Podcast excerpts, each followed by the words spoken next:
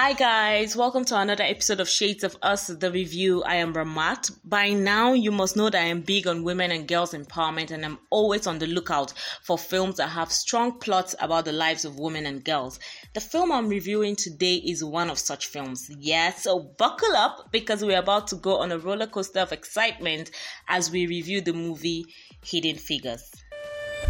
Equilateral, trapezoid, isosceles, tetrahedron. I've never seen a mind like the one your daughter has. You have to see what she becomes. Come on! Uh, hey. Move like that. Katherine! We all gonna end up unemployed riding around in this pile of junk. You're welcome to walk the 16 miles. Or sit in the back of the bus. kiss me up. You have identification on? We're just on our way to work at NASA, sir. I had no idea they hired. There are quite a few women working in the space program. Okay, so let's start with some facts about the film. Hidden Figures is a 2016 American biographical drama film directed by Theodore Melfi and written by Melfi and Alison Schroeder. It starred Taraji P. Henson as Katherine G. Johnson, Octavia Spencer as Dorothy Vaughan, Janelle Monáe as Mary Jackson, Kevin Costner as Al Harrison, Kirsten Dunst as Vivian Mitchell, Jim Parsons, whom you may know from Big Bang Theory, which is in its final season right now. They just announced that on the 22nd of August 2018, and that's sad for a lot of us who are Big Bang Theory fans. But moving on, uh, Mahershala Ali as Colonel Jim Johnson. Oh my goodness, Mahershala is just the best. Like I said, it was directed by Theodore Melfi, was produced by Donna Gigliotti, Peter Chernin, Jenno Topping, Pharrell Williams, baby, and um, Theodore Melfi. The screenplay was by Alison Schroeder and Theodore Melfi. It was based on Hidden Figures by Margot Lee Shetterly. The music was by Hans Zimmer, who does fantastic work with every film that he works on.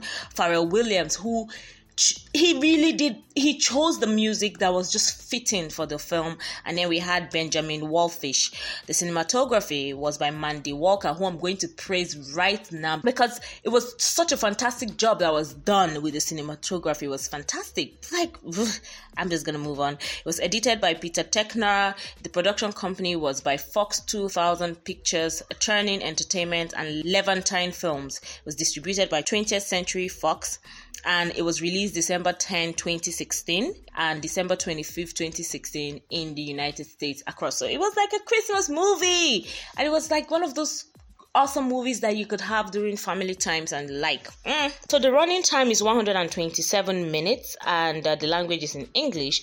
So here's a interesting thing. 25 million dollars was budgeted for the film and it made a whopping 236 million dollars as the gross worldwide profit that he made. It was it was just great. Um, producer Pharrell Williams also oversaw all the musical elements of the soundtrack and it was just fantastic. So let's look at some critical response that the film got.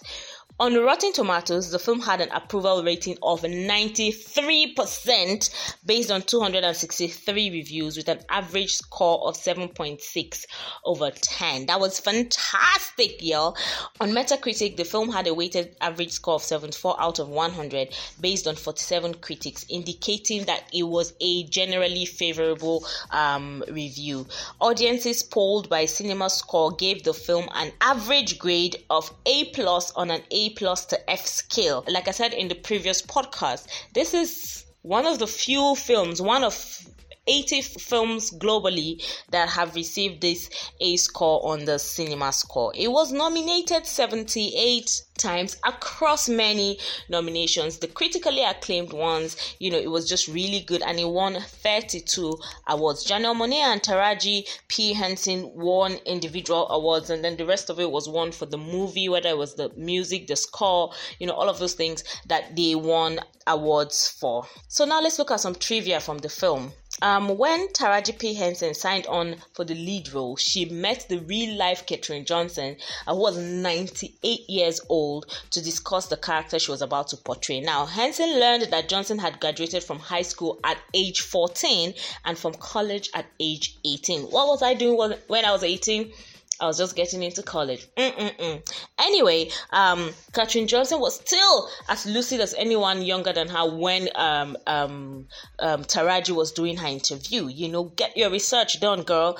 And after the film was screened for Johnson, she expressed her genuine approval of um Henson's portrayal, and she just wondered that wow, is it is this her life like this that they were making into a film? It was fantastic. Um, another trivia is that the issue with the bathrooms was not something that Katherine Johnson personally experienced. It was actually ex- uh, um, encountered by Mary Jackson, and this incident led Mary Jackson to rant to a colleague, and it got her moved to the wind tunnels, and you know all those kind of things them racist things going on, and you know this this was actually what happened. But they put it to um, Katherine because she was, you know, more a central theme in the film than the other women. So it was something that needed to be said. Mm. The next thing we need to know is that the set used for Dorothy Vaughan's house, where the ladies were playing cards and all of that, and where they dance, is actually a historical house in Atlanta where civil rights pioneers Ralph Abernathy and Martin Luther King actually met. So they put in a bit of history inside the film, and it was just fantastic. You know, that's what happens when you have great research going on. And um, the final thing we have on trivia about the film um, is that at age 98, Katherine Johnson was the only survivor of the Hidden Figures 3. That is, that is, you know, she lived to a very long age, right? And um, she was the only one who got to see her achievements depicted on film. And in November 2015, President Barack Obama, whom everyone misses, I'm sure, everyone misses. Yeah, so he awarded her a Presidential Medal of Freedom for her work at NASA, and she was further honored the following year in 2016 when a new $30 million building, which was 40,000 square foot, uh, was named the Katherine G. Johnson Computational Research um, Facility. Now there are a couple of goofs in the film. It was 1961 or yeah, 1961 that was the plot of the film and you at that time there would have been a lot of tobacco smoking in the rooms. Well, you know, there wasn't we didn't see that. Um I, I think there should have been more tobacco smoking in that room. But maybe because it was supposed to be a family film, so they didn't want to I don't know, but I'm guessing that's what happened. Um another goof was that when the stage trooper arrived to escort the ladies down right at the beginning of the film if you haven't watched it, sorry for the spoiler, right? Um, he arrived in a 1964 Ford Galaxie police car, but then um, Mary Jackson talks about she mentioned the year that this was 1961 and so it, there was a slight goof right? And um, also another goof that was so glaring was that a tv news reporter interrupted the missile launch program to offer breaking news now, at that time, there was no breaking news. What they had was news bulletins or special bulletins in the 1960s. The term breaking news didn't come into use until the 1900s. So that was a goof on the part of you know the directors and all of that. But here is the storyline for the film.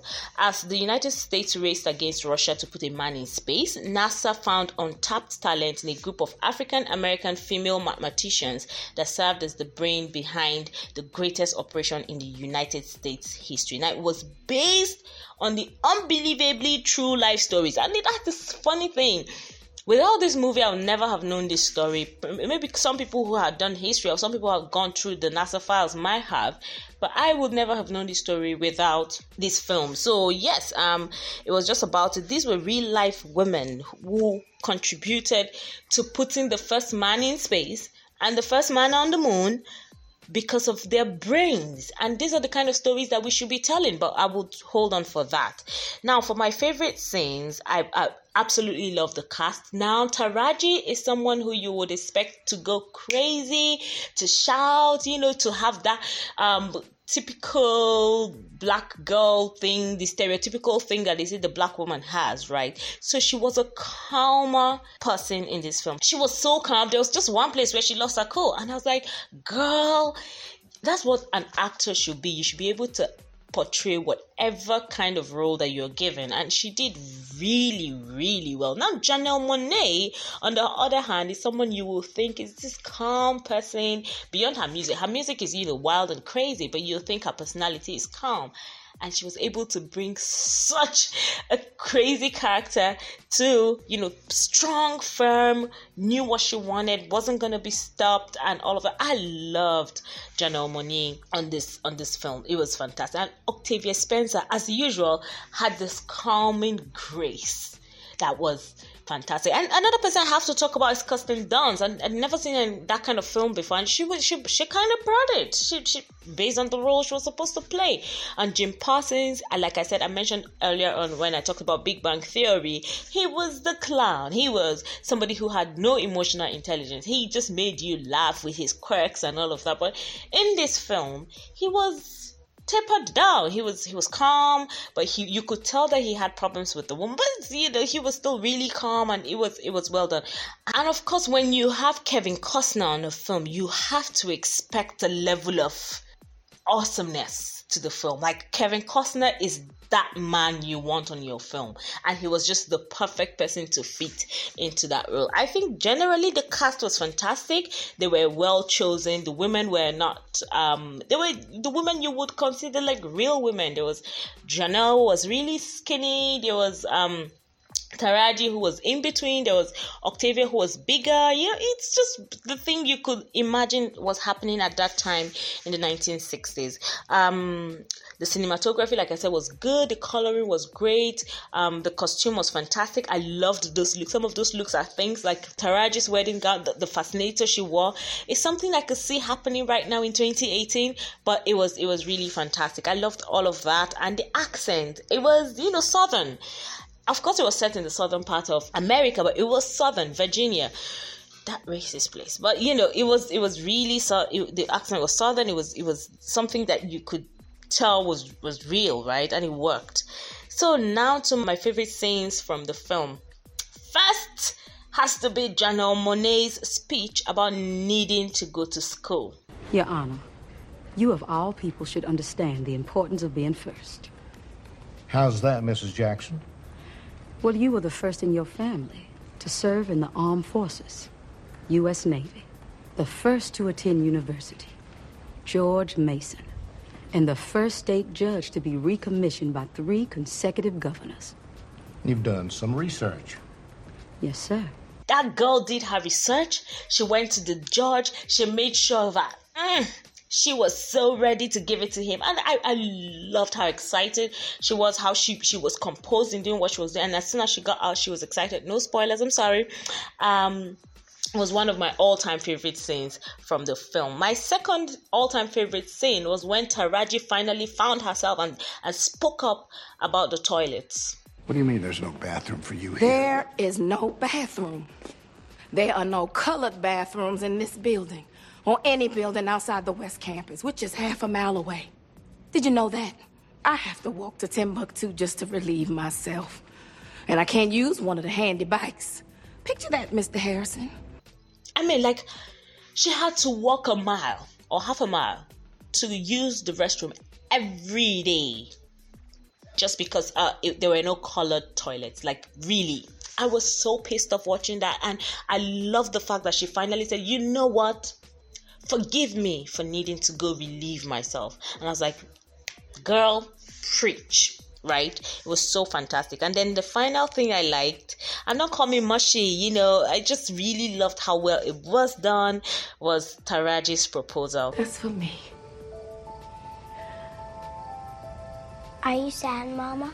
No. It's okay, Mama. He's a good man. I know. I know. I just, I just can't help it. He hasn't even asked you yet. I know, but he is. You are, right? If y'all let me. well, go on. Oh, Mahershala!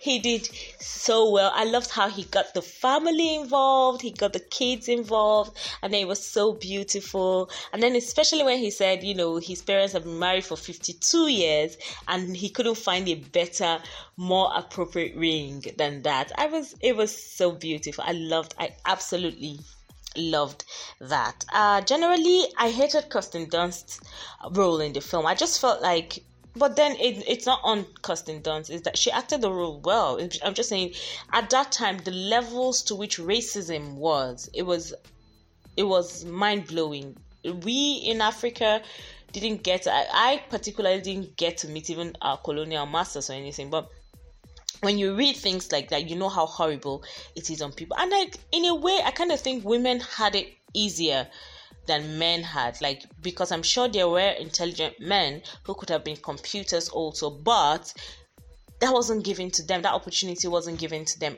They had it slightly easier but it doesn't change the fact that racism was horrible all the same. Um where Kirsten Dunst says um the black women should be thankful they have a job. It got me so pissed off because there are today more black women who are as intelligent as possible but are constantly having to face institutional racism. And it's it's bad. It's horrible because this is still happening in 2018 this movie was set in 1961 and in 2018 black people still have to deal with things like that and it is completely horrible. Um but the movie showed us that excellence cannot be ignored, even if all parameters are working against you. Like, excellence cannot be ignored. And that was what the women, eh, each of these women brought in so much excellence that they could not be ignored. And one thing that really made me happy was um, Octavia's role, where she was trying to um, improve herself and she went to learn Fortran herself, the computer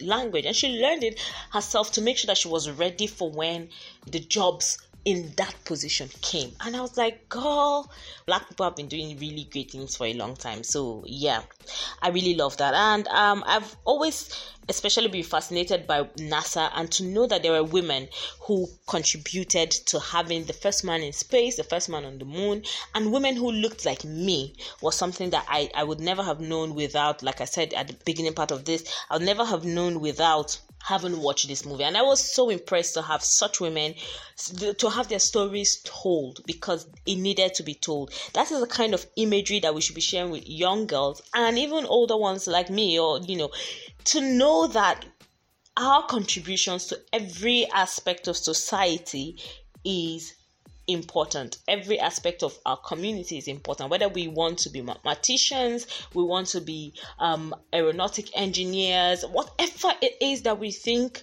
that we want to be, we can be if we really put our minds and thoughts to it. I am especially grateful that Pharrell Williams took this on and told this amazingly true life story that has been so inspiring to me. So, I will rate Hidden Figures a 9 over 10.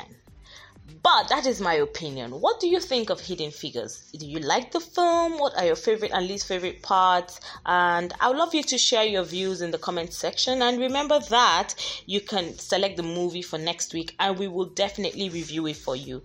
That's about it on the show today. Listen to the end of the podcast to find out ways to contact us. And don't forget to tune in every Tuesday, Thursdays, and Saturdays for new episodes of the podcast, which comes up 1 p.m. on all of these days. It's hugs and kisses from Ramat. Bye. That's a wrap on today's podcast. Like us on Facebook and LinkedIn at Shades of Us, or you could follow us on Twitter and Instagram at Shades of Us Media. Tell us any song, album, movie, or series you think will make for a great review by sending an email to shadesofussafrica at gmail.com or a WhatsApp message to plus 234 905 912 7552. Thanks for listening. Bye.